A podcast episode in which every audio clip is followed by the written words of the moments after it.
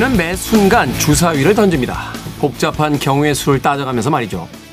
하지만 던져진 주사위에서 어떤 숫자가 나올지는 누구도 알 수가 없습니다. 우리가 통제할 수 있는 건 주사위를 던지느냐 마느냐일 뿐. 그럼에도 우리는 주사위를 던질 때마다 더 높은 숫자가 나오길 바랍니다. 던질 때마다 높은 수가 나오는 사람이 아니라 계속 주사위를 던질 수 있는 사람이 되어야 하는 건 아닐까요? 제일 낮은 1이 나오면 어떻습니까? 계속 던질 수만 있다면 원하는 수는 결국 나오기 마련이니까요. 김태원의 시대음감 시작합니다.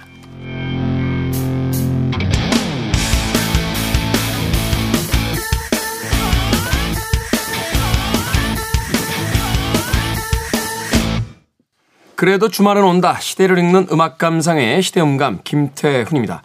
4년에 한 번 돌아오는 월드컵을 경험할 때마다 주변에서 많은 이야기들이 들려옵니다. 어김없이 찾아오는 이야기 중에 하나가 바로 경우의 수죠. 우리가 바로 16강 아, 최종전을 앞두고 있을 때 다양한 경우의 수를 연구하면서 어떤 경우의 수가 나와야만 우리 팀이 16강에 올라갈 수 있는가 나름대로 전문가적 식견을 가지고 다들 고민을 한 번쯤은 해 보셨을 겁니다. 그러다 보면 주변에서 아, 경우의 수라는 것이 정말로 지겹다. 우리는 왜 언제나 경우의 수를 생각해야만 하는가 하는 불만을 이야기하시는 분들도 계시더군요. 생각해보면요. 어, 월드컵에 나가는 팀들 중에서 조별리그에서 경우의 수를 따지지 않는 팀이 몇 팀이나 될까요? 뭐 우리를 이긴 브라질 정도, 뭐 유럽의 챔피언 같은 프랑스 정도 팀을 빼면 모두가 경우의 수를 생각 안 할 수 없는 그런 조건 하에서 경기가 치러지지 않나 하는 생각 해보게 됩니다. 이번 월드컵 뭐 유럽의 강자라고 하는 이탈리아는 아예 출전도 하지 못했고요. 어, 경우의 수를 따지다가 결국 16강에 올라가지 못한 조별리그를 통과하지 못한 무수히 많은 강팀들이 존재합니다.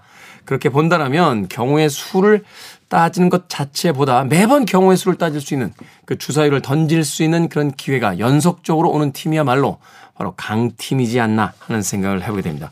우리의 인생도 마찬가지겠죠. 한번 던져진 주사위가 가장 낮은 숫자인 1이 나오면 어떻습니까? 그 다음 기회가 보장이 되고 또 그 다음 기회가 보장이 되어서 끊임없이 주사위를 던질 수만 있다라면 언젠가는 우리가 원하는 숫자를 만나는 그런 날도 있을 겁니다. 자, 김태원의 시대음감, 시대 이슈들 새로운 시선과 음악으로 풀어봅니다. 토요일과 일요일, 1라디오에서는 낮 2시 5분, 밤 10시 5분 하루에 두 번 방송이 되고요. 한민족 방송에서는 낮 1시 10분 방송이 됩니다. 팟캐스트로는 언제, 어디서든 함께 하실 수 있습니다. 잭 존슨의 음악 듣습니다. Go on.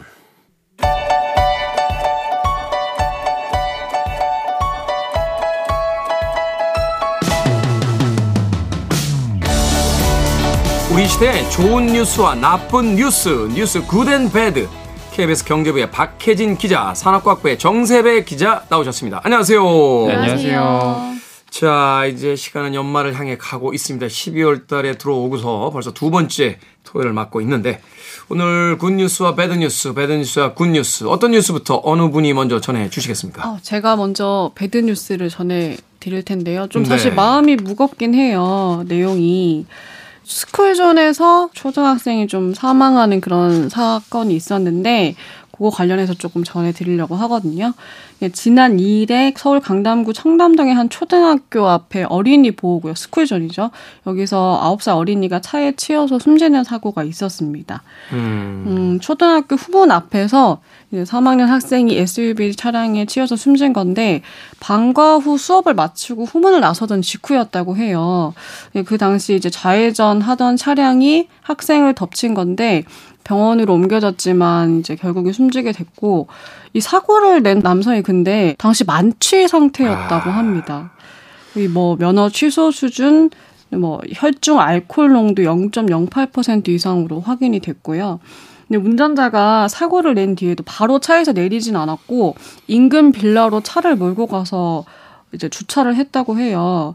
그래서 이 30대 남성이 현행범으로 체포가 됐고 지난 4일에는 구속이 됐습니다. 근데 이게 또 문제가 되고 있는 게, 네. 그 아까 전에 제가 설명을 드릴 때 인근 빌라에 주차를 했다고 했잖아요. 차를 바로 이제 내리지 않고 가서 주차를 했다고 했는데 이게 이제 사고 직후에 바로 그렇게 간 거였는데 주차를 하고 난 다음에 현장으로 사실 돌아왔다고 해요. 돌아왔는데 그땐 이미 학생이 의식을 잃은 뒤였고 음. 이 사실을 가지고 이게 뺑소니인가 아닌가를 가지고 사실 지금 논란이 있는 부분이거든요. 아, 현장에다 차를 세우고 바로 내려서 어떤 수습을 한 게 아니라 네네. 사고가 난 뒤에 차를 정차시키지 않고 인근 빌라에 세우고 세우고 네. 이제 다시 돌아왔는데 다시 돌아왔다. 네. 그러니까 유족 측에서는 이게 도주 치사, 그러니까 뺑소니 혐의를 적용해야 된다라고 이제 얘기를 하고 있는 게 학생을 치고 주차장에 주차를 한 다음에 다시 현장으로 복귀했다는 것 자체가 좀 사고를 인지하고 있었다. 그러니까 사고가 났다는 걸 알았기 때문에 다시 돌아온 거죠. 네, 그렇기 때문에 유족 측에서는 아, 이걸 뺑소니 혐의를 적용해야 된다고 하는 거고, 하지만 경찰은 운전자가 그 주차를 하고 40초 만에 현장으로 돌아왔고, 또 휴대전화를 들고 직접 신고하려는 모습이 CCTV에 담겼다. 그리고 실제로 그 신고를 하진 않았지만, 뭐 인근 시민에게 119 신고를 요청하기도 했다는 점을 고려해서 도주 의사가 없었기 때문에 이거 뺑소니 혐의를 적용하기는 어렵다. 이렇게 판단을 했다고 하는데요. 이게 뺑소니냐 아니냐에 따라서 이제 음. 최소 형량이 달라지는 거잖아요. 네, 다르 다르죠. 지금 이게 어린이 보호구역에서 일어난 사고니까 음주 교통사고가 난 거인 만큼 민식이법이라고 20년 3월부터 이제 적용이 되기 시작한 건데 이 민식이법을 적용하면 징역 3년 이상에 처해지거든요. 네. 근데 이 뺑소니 혐의를 적용하면 징역 5년 이상이에요. 그렇기 때문에 이제 유족 측에서는 법에서 허용하는 좀 최대한의 엄벌에 처해야 한다. 그래야지 이런 상황들이 계속 바뀔 수 있고 이게 어린이들한테 어른들이 해줄 수 있는 임무다 이렇게 음. 얘기를 하고 있거든요. 그렇기 때문에 사실 이게 계속해서 이번에도 논란이 된 거고 이게 사실은 이제 그 법정에서 여러 가지 논란 다툼의 여지가 음. 있겠네요. 그러니까 왜 차를 그 자리에 세우지 않고 그렇죠. 빌라로 그렇죠. 몰고 갔느냐? 그 자리에서 바로 내리지 않았느냐? 네. 근데 또이 피의자 쪽에서는 차를 세워놓고 바로 현장으로 음. 갔다. 갔다. 네. 어, 도저히 의사가 있었다라면 차를 먹고 그냥 음. 가지 않았겠느냐. 음. 뭐 이런 어떤 그렇죠. 사실 양쪽의 주장이 다 일리가 있고 또 음. 양쪽의 주장이 다 석연치 않은 부분들이 또 있네요. 음. 이게 참 그런데 이제 피해자의 부모들 입장에서는 어찌됐건 음주 사고고 또 스쿨존에서 일어난 것만큼 네. 최대치의 형량으로 음. 이 사안을 그렇죠. 다뤄야 네. 이런 사고를 앞으로 이제 방지할 수 네. 있다. 이렇게 지금 주장을 하고 있는 건데 어떻습니까? 이 스쿨존 사실은 저도 운전하다가 보면 이제 그 내비게이션에 이제 스쿨존에 들어가면 네. 30km인가요? 그렇죠, 네. 네, 그 계속해서 이제 경고음이 울리면 30km 음. 이하로 주행을 하라고. 네. 그래서 사실은 굉장히 조심하면서 사실 요새 웬만하면 단속 카메라도 다 설치가 돼 있는 그렇죠. 경우가 많고 큰 길에는 네. 어뭐 큰 길이라고 하더라도 뭐 50km 네. 이하로 이제 그렇죠. 운행하는 네. 데도 많고 그래서 스쿨존은 특히나 이제 신경을 쓰게 되는데 정부가 사실은 이제 스쿨존을 그 본격화시킬 때 사망률 제로로 만들겠다 이런 이야기가 음, 있었거든요. 음, 네, 어떻습니까? 근데 사실 이 정부에서 그런 목표를 세우긴 했지만 대래 사망자는 좀 늘어나고 있습니다. 그러니까 올해만 해도 아까 말씀드린 사고를 포함해서 스쿨존 내에서 어린이 교통사고 사망자가 3명 정도고요. 아. 어, 이게 사실 2020년부터 이제 적용이 되기 시작한 거지만 아직까지 이런 사고 소식이 안 들렸으면 좋음에도 불구하고 계속 들리고 있고 또 이 사과마다 사실 사안이 복잡해서 법 적용도 난항을 겪고 있다고 합니다. 뭐 이번 경우도 그랬고 또 지난 7월에 평택시 청보급의 한 초등학교 인근에서 11살 학생이 굴착기에 치여 숨지는 일이 있었거든요. 네. 이게 민식이법에서는 또 이 건설기계는 제외하고 원 동기 장치 자전거를 포함한 자동차까지만 적용 대상으로 삼고 있어요. 이게 법에 이렇게 되어 음. 있거든요. 그렇기 때문에 또 민식이법이 적용되지 않았고 또 그런 부분에서 이게 또 사고마다 다 적용되는 법이 다르다 보니까 좀 그런 어려움이 있습니다, 사실. 그러네요. 이 스쿨존에서의 어린이 사망률 제로를 하겠다라고 했는데 법 자체가 워낙 복잡하게 돼 있고 적용 네. 대상에 대해서 또 이견들이 많기 때문에 네. 실효화되는데 조금 음. 이제 난항이 있다라고 이야기를 하는 것 같습니다. 자, 굿뉴스 정세비 기자 어떤 뉴스입니까? 네, 언제쯤 실내에서 마스크를 이제 그만 쓸 수 있을까? 다들 아마 관심 많으실 거예요. 특히 음, 요새 그렇죠. 해외 나가시면 아마 깨달으실 수도 있어요. 네. 네. 다른 나라는 어 가봤는데 마스크를 안 쓰네. 거의 안 쓰죠. 네, 실내에서도 마스크를 안 쓰네. 일본은 쓰, 쓰더군요. 일본은 써요. 일본은 네, 쓰는데 쓰는데. 제가 6월달에 사실 유럽을 갔었어요. 네. 일이 있어가지고. 근데 거기서는 실내에서도 전혀 안 썼거든요 마스크를. 이것도 사실 이제 우리나라에서 실효성이 없다라고 주장하시는 분들은 이제 음식점이나 카페 같은데요. 네. 취식을 하는 공간은 음. 입장할 때 무슨 입장표처럼 네. 마스크를 써야지만 입장이 그렇죠, 되는데 네. 들어가서 음식 주문하는 순간부터 그냥 벗고 있잖아요. 근데 사실 말을 하거나 음식 네. 먹으면서 이게 더 이제 확산될 그렇죠, 가능성이. 높을 것 같은데. 음. 근데 이제 식당이나 카페도 실내 공간이긴 합니다만 네. 이제 극장 네. 극장도 사실은 취식이 음, 이제 허용이 됐으니까. 그렇죠.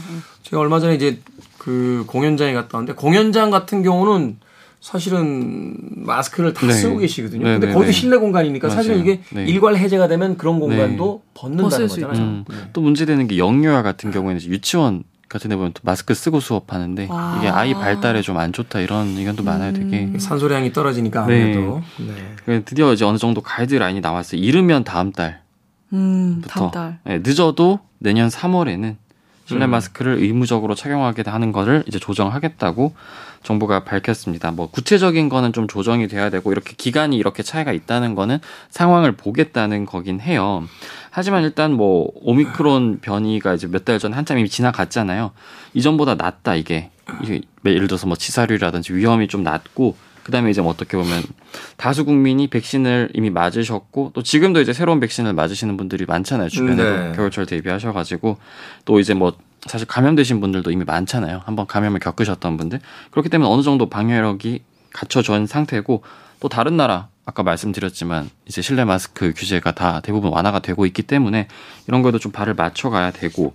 그래서 일단 뭐 마스크를 착용 안 했을 때 뭐 부과하는 뭐 과태료 이런 조항을 좀 조정을 하고 점차 단계 단계 요거를 뭐 마스크 착용을 권고하는 수준으로 또 자율적 착용으로 맡기는 수준으로 이걸 하는 걸 좀 검토하고 있다. 다만 이렇게 되더라도 필수 시설, 특히 이제 고위험군이 있는 필수 시설 같은 경우에는 마스크 착용을 해야 될 거예요. 음, 네. 대표적으로 병원, 병원, 음. 요양 시설, 네. 그리고 저희 대중교통 같은. 네. 아 대중교통에서 네. 지하철이라든지 맞습니다. 버스에서 밀폐돼 있으니까 네, 고밀집 그렇죠. 고밀 이른바 이걸 삼밀 시설이라고 하거든요. 음. 네.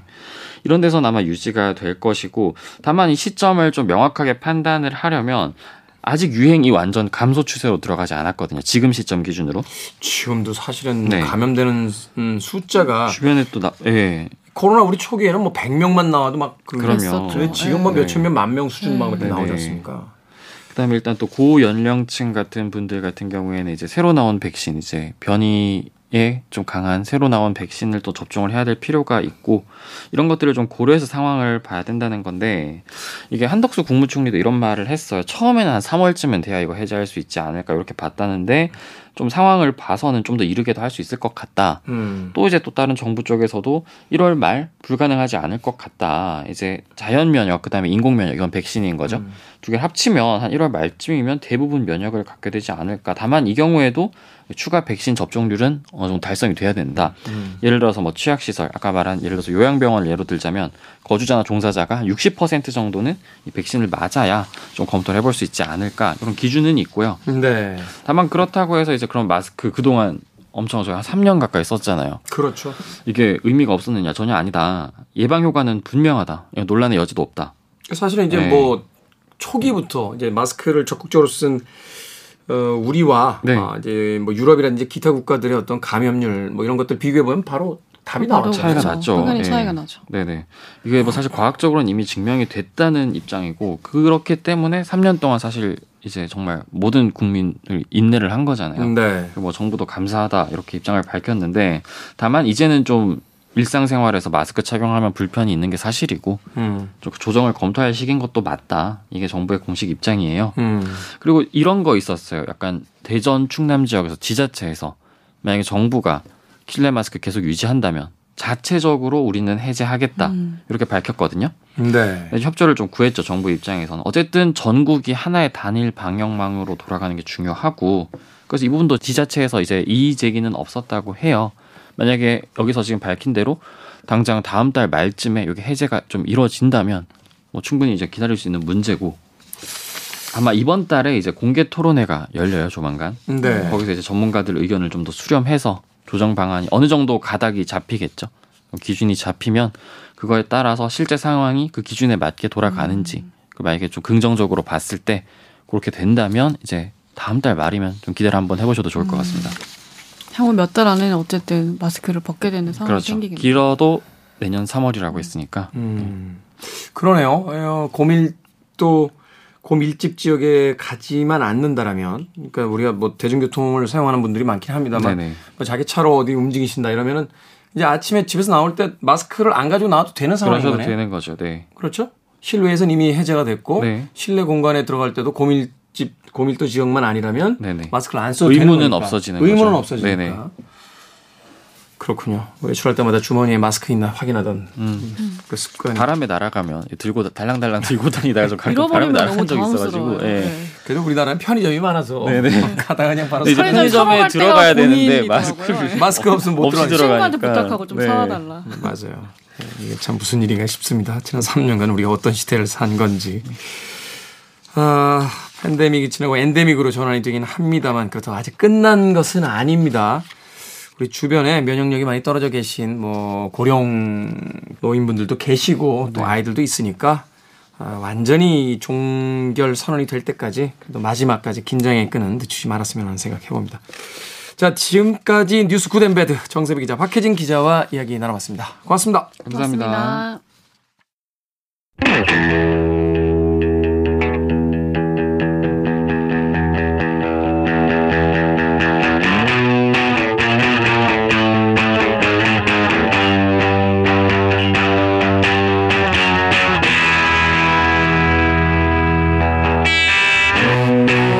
둘이서 동시에 떠들 수는 없지만 둘이서 동시에 노래할 수는 있습니다.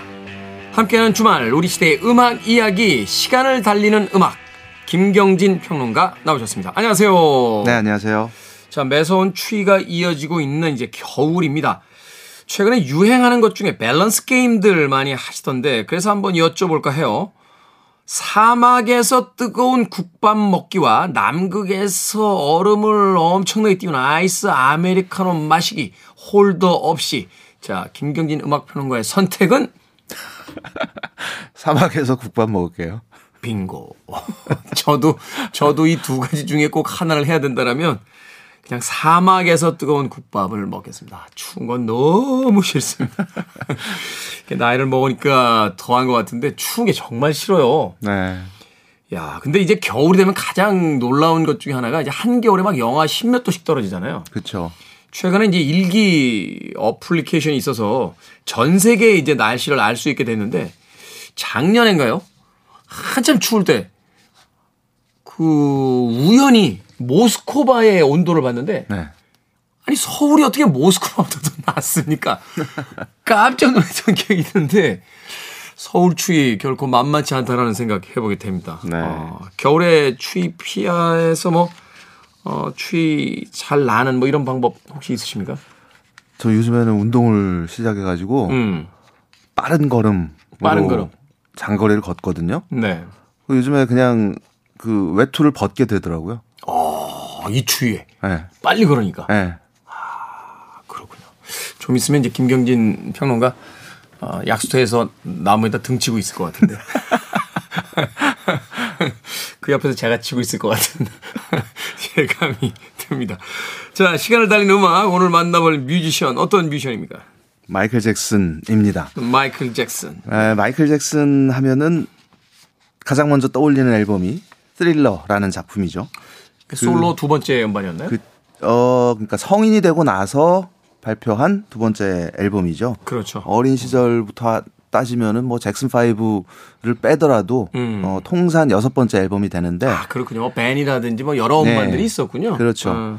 그이 스릴러 앨범이 발매된 지 올해로 딱 40년이 됐습니다. 아 벌써 40년이 됐나요? 그렇죠. 시간 참 그 이 중학교 때였는데 이 매일 같이 이제 친구들이 쉬는 시간마다 그 몇 몇 명이 음. 어, 쉬는 시간마다 복도에 나와가지고 브레이크 댄스를 추고 마이클 잭슨을 흉내내는 그런 춤을 추었던 게 얼마 안 된 것 같은데 그게 40년이 흘렀어요. 그게, 그게 접니다. 네. 소풍 가서 문어고 추던. 네.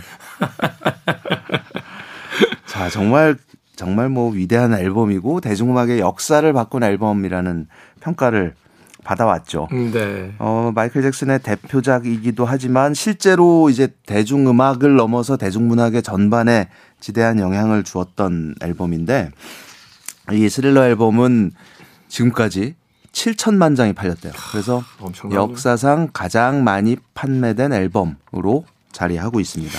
이 이글스의 미국 내에서 뭐 이글스의 저 저 그 Greatest Hits 네. 음반이 더 많이 팔렸다 뭐 이런 평가도 있었는데 네. 어 어찌됐건 전 세계적인 기록으로 봤을 때 7천만 장 이상을 팔면서 가장 많이 팔린 앨범 이 기록은 안 깨지겠죠. 어 과거에는 이제 LP를 그렇죠. 통해 음악을 네. 들었으니까 LP를 네. 계속 사는 사람들이 네. 있었습니다만 최근에 이제 음원 사이트를 통해서 주로 음악을 들으니까 그렇죠. 가장 많이 팔린 앨범으로서는 이제 네. 확고부도한 네. 뭐 세상의 어떤 음악 듣기의 그 유행이 새롭게 바뀌지 않는 이상은 그렇습니다. 넘어설 수 없는 기록이 된 거군요. 네.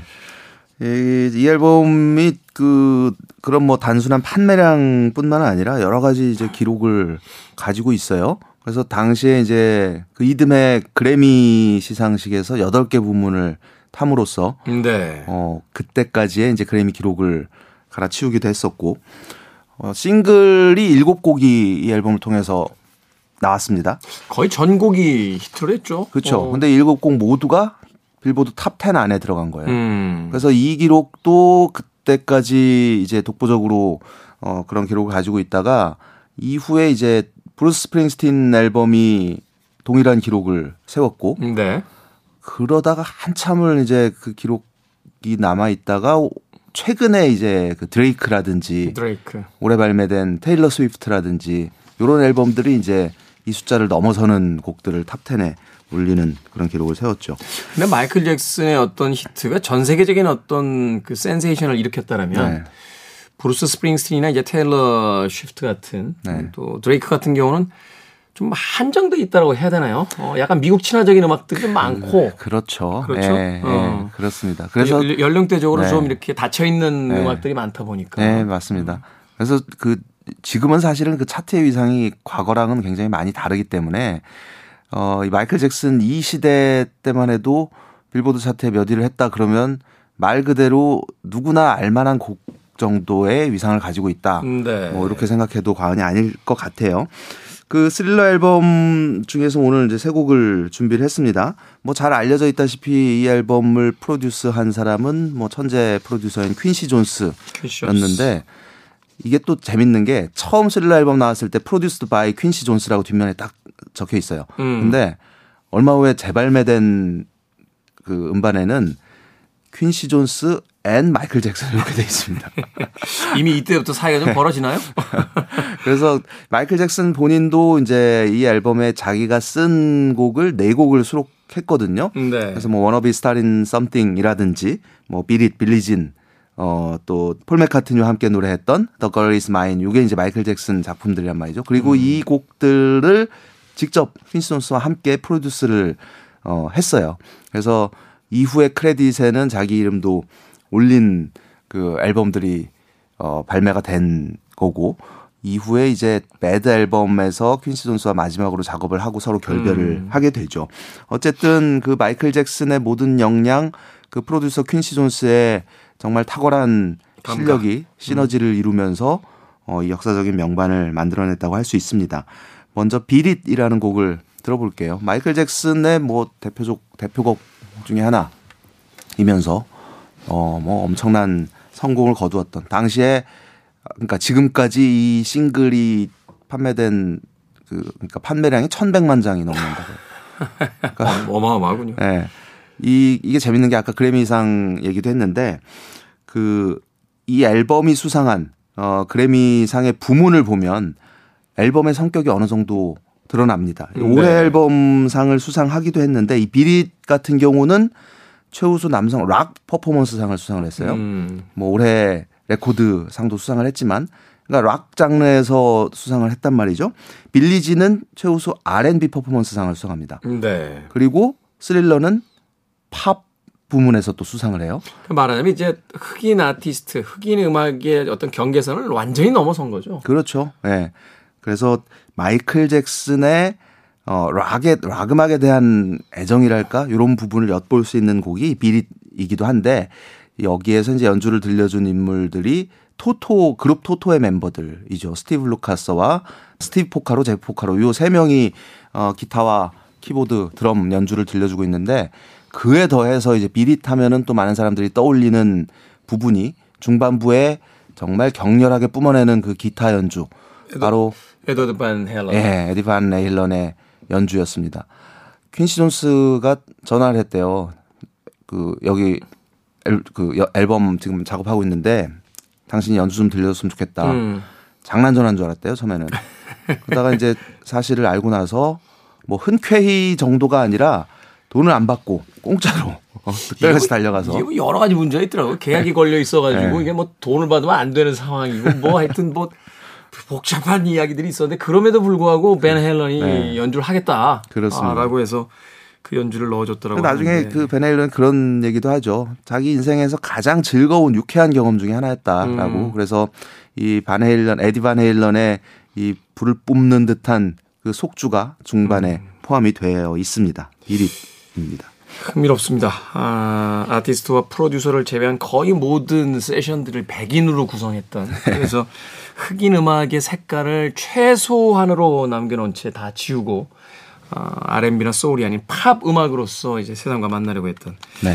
그런 음반이었죠. 자, 마이클 잭슨입니다. 비릿. 마이클 잭슨의 비릿 듣고 왔습니다. 시간을 달리는 음악. 오늘은 마이클 잭슨의 스릴러 음반 아, 발매 40주년을 기념해서 마이클 잭슨의 음악들 들어보고 있습니다. 자, 이 음악, 음악도 대단했습니다만 뮤직비디오 참 어마어마했잖아요. 이 마이클 잭슨이 그렇죠. 어떤 그 네. 빨간색 가죽 점퍼는 거의 뭐 전 세계의 네. 어떤 어, 일종의 그 아이콘 같은 게 됐는데. 맞습니다. 네. 네. 그래서 그 뮤직비디오 보면은 두 깽단의 이제 어떤 다툼 뭐 이런 내용이 나오잖아요. 마이클 음, 잭슨이 네. 마치 그 중재를 하고 뭐라고 해야 될까요? 그 웨스트 사이드 스토리 한복판에 그렇죠. 예, 예, 들어가 있는 듯한. 예, 네. 실제 깽단 그 멤버들을 데리고 촬영을 했다고 해서 이제 또 화제가 되게 됐었는데 섭외를 해가지고 네. 네. 춤을 잘 추던데요, 근데 그러게요. 예. 네. 뭐 여러 면에서 어떤 그 시대의 상징과도 같은 그런 노래였죠. 그런 곡이 이 앨범에 또 하나 이제 꼽으라고 한다면 네. 빌리진이라고 할 수 있는데 가장 대표적인 히트곡이죠, 빌리진. 그렇죠. 빌리진도 뭐 빌리진은 이제 마이클 잭슨의 싱글 중에서 가장 많이 판매된 음. 그래서 1,400만 장이 판매된 곡으로 기록이 돼 있습니다. 어 이게 예전에 가사 내용을 처음 알고 굉장히 충격을 받았던 생각이 납니다. 이게 사실은 이제 어떤 여자 찾아와서 네. 아이를 데리고 와서는 이게 당신 아이다라고 그렇죠. 하니까 네. 아니라고, 그 얘기죠. 내 아들 아니라고. 이게 사실 그 자기 형인가요? 이 저메인 네, 잭슨의 일화에서 네. 가져왔다고 하는 이야기가 있었는데. 네. 네. 그래서 그 야 이 이런 경쾌하고 이런 멋진 곡이 가사가 뭐가 그래 좀 그런 그런 음. 그 충격을 받았던 적이 있는데 어쨌든 이 빌리진이라는 곡은 당시까지만 해도 댄스 음악에 대한 그런 이런 식의 정의가 없었을 때요. 그러니까 무슨 얘기냐면 예를 들면 이전에도 락 음악도 있었고 디스코 음악도 있었고 펑키한 음악도 있었고 춤을 출 수 있는 음악은 많았단 말이에요. 음, 네. 근데 아티스트가 이 퍼포먼스로 댄스를 하면서 노래를 무대에서 부르면서 음. 그러니까 그 노래 비중만큼이나 이 몸동작, 퍼포먼스의 비중이 중요하게 생각되는 노래로 첫 곡으로 꼽히는 작품이 바로 이 빌리진이라는 곡이거든요. 그러네요. 그 이전까지의 이제 노래하던 아티스트들이 췄던 춤이라는 건 그냥 이렇게 리듬 맞추는 그렇죠. 흔들기였지. 네. 이게 하나의 네. 어떤 서사 구조를 가진 완결성 있는 어떤 작품은 아니었잖아요. 그렇습니다. 그래서 마이클 잭슨 이후로 이 댄스 팝, 댄스 음악에 대한 새로운 정의가 생겨났다고 해도 과언이 아닌 거죠. 음. 이 빌리진은 이제 그 요 버전 그러니까 이 영상 유튜브에서 그 영상을 한번 찾아보세요. 모타운 25주년 기념 공연 영상에서 예, 네. 빌리진을 찾아보시면은 우리가 마이클 잭슨 하면 떠올리게 되는 모든 이미지들이 그 하나의 퍼포먼스에 다 담겨 있습니다. 네. 네. 그래서 그 영상은 추천을 드리고요. 그 일단 음악으로 빌리진 들어보겠습니다. 듣습니다. 마이클 잭슨입니다. 빌리진. 마이클 잭슨의 빌리진 듣고 왔습니다. 우리 시대의 음악 이야기, 시간을 달리는 음악, 김경진 음악평론가와 마이클 잭슨에 대한 이야기 나눠보고 있습니다. 뭐 발매된 지 40년이 흘렀다고 하는데도 지금 들어도 명곡이네요. 그렇습니다. 뭐 리듬이라든지 네. 뭐이 멜로디 라인들 또 편곡들 마이클 네. 잭슨의 창법은 뭐 말할 것도 없고요. 그러게요. 어, 기가 막히네요. 네. 그래서 이 앨범에 뭐 여러 곡들이 다 정말 탁월한 작품들이지만 특히 이제 오늘 들으신 이 두 곡 빌보드 싱글 차트 1위를 차지하기도 했고 마이클 잭슨의 대표곡으로 또 대표 명곡으로 지금까지 어, 많은 사랑을 받고 있는 곡이었죠. 스릴러라는 곡도 당시에 굉장한 화제를 불러일으켰던 그런 작품입니다. 무엇보다도 네. 이제 그 뮤직비디오가 굉장한 화제가 됐었죠. 그 단편 영화로 분류가 됐잖아요. 뮤직비디오가 아니라. 예. 어. 그게 한 13분이 넘는 이제 러닝 타임이었는데 14분인가 그랬던 기억이 나요. 네. 네. 그 존 랜디스라는 감독 그 블루스 브라더스를 연출했던 네. 그래서 그, 그 좀비가 나오고 뭐 늑대 인간이 나오고 그때는 좀 굉장히 좀 무섭다고 생각하면서 봤던 것 같아요. 대기스럽다 이렇게 봤는데 네. 지금 보면 약간 좀 확실히 이제 특수 효과가 많이 진보해서 그런지 몰라도 조금 그렇죠. 이렇게 어설픈 부분이 보이긴 네. 해요. 네. 맞습니다. 그래서 그 이 스릴러 뮤직비디오는 역사상 가장 많이 판매된 뮤직비디오로 또 당시에 뭐 기네스북에 오르기도 했었고 음. 그런 기록을 세웠었는데 오늘 마지막으로 준비한 곡은 폴 맥카트니하고 함께 노래한 The Girl Is Mine이라는 곡입니다. 마이클 잭슨이 참 비틀즈에 대한 사랑도 대단했습니다만 이런 전략들이 참 중요했던 것 같아요. 전 시대의 거장들과 계속 듀엣꽃을 발표하면서 네, 네. 이제 차세대의 자기가 이제 그 스타다라는 걸. 확실하게 그렇죠. 이제 네. 네. 그렇습니다. 그 사실상 이 The Girl Is Mine이라는 곡이 82년에 이제 먼저 발표가 됐는데 먼저 녹음한 곡은 또 따로 있어요. Say Say Say라는 음, 곡이었어요. 네. 그러니까 폴 맥카트니와 함께. 그래서 그 폴 맥카트니와 듀엣으로 Say Say Say를 녹음하고 그 다음에 이제 The Girl Is Mine을 녹음을 해서 이 스릴러 앨범에 수록을 했던 거죠. 사실 폴 맥카트니와 마이클 잭슨과 관련된 이야기는 그 뭐 많이 알려져 있고 굉장히 흥미로운 내용이 있어가지고 다시 한번 말씀을 드리면 그 마이클 잭슨이 비틀즈의 저작권을 보유하고 있었다라는 얘기는 잘 알려져 있죠. 음, 네. 근데 이제 그게 이 폴과 마이클이 둘이 함께 작업을 하면서 어느 날 폴 맥카트니가 어 선배로서 이제 충고를 해준 거예요. 그 자기 곡 목록을 이렇게 목록이 적힌 그 책을 집어들더니 그걸 보여주면서 너 저작권이라는 거 잘 관리해야 된다. 음. 어 내가 비틀즈 이후에 여기 있는 곡들만 가지고 버는 돈이 얼마인 줄 알아? 뭐 음. 이런 식의 이제 이야기를 한 거죠. 음. 근데 이제 비틀즈는 그 비틀즈 1968년 후반부까지의 비틀즈 저작권은 ATV라는 그 영국의 음악 출판사가 다 보유를 하고 있었어요. 음, 네. 이전에 이제 이전 씨가 다 어, 그쪽에다가 매각을 하는 바람에. 네. 근데 이제 그 마이클 잭슨이 그걸 알고 있었으니까 그러면은 비틀스 거를 제가 가져오면 되겠네요. 뭐 그 농담처럼 이런 얘기를 한 거죠. 음. 그리고 한 3년 후에 실제로 그 일이 벌어집니다. ATV가 예, 경영난에 빠지게 되면서 먼저 폴 맥카트니에게 제안을 했는데 비싸다고 거절했어요. 그거를 이제 마이클 잭슨이 당시에 4,750만 달러. 엄청난 금액이었는데. 어마어마한 금액이었지만 어쨌든 그걸 사는 바람에 폴 맥카트니가 감히 이 자식이 화가 났죠. 화가 나서 이제 그래서 다툼이 둘의, 생기죠. 네, 둘의 사이가 이제 틀어지게 된 계기가 되기도 했던. 근데 폴 맥카트니도 이상해요. 자기가 안산거 마이클 잭슨이 샀다고. 그러게요. 그러니까 이제 자존심이 상한 거죠. 그렇죠. 쉽게 이야기해서. 네, 네. 그래서 뭐 이후에 되찾아 오려고 뭐 여러 뭐 소송 같은 것도 하고 그랬는데 지금 이제 그 ATV를 소유하고 있는 소니뮤직과 폴 맥카트니가 밖으로 알려지진 않았지만 잘 협의가 된 모양이에요. 음. 그래서 그 매끄럽게 끝났다라는 얘기를 들었습니다. 어쨌든 그 폴 맥카트니와 마이클 잭슨이 함께한 아, 노래 Girl Is Mine 두 남자가 한 여자를 놓고 다투는 이야기죠. 역시 마이클 잭슨이 쓴 곡이고 굉장히 부드러운 팝송 이라고 할 만한 작품입니다. 거리스 마인 들으면서 시간을 달린 음악 김경진 평론가는 오늘은 작별 인사 드리겠습니다. 내일 또 또 다른 음악 얘기로 만나 뵙도록 하겠습니다. 고맙습니다. 네, 고맙습니다. 저도 끝 인사 드립니다. 지금까지 시대음감의 김태훈이었습니다. 고맙습니다.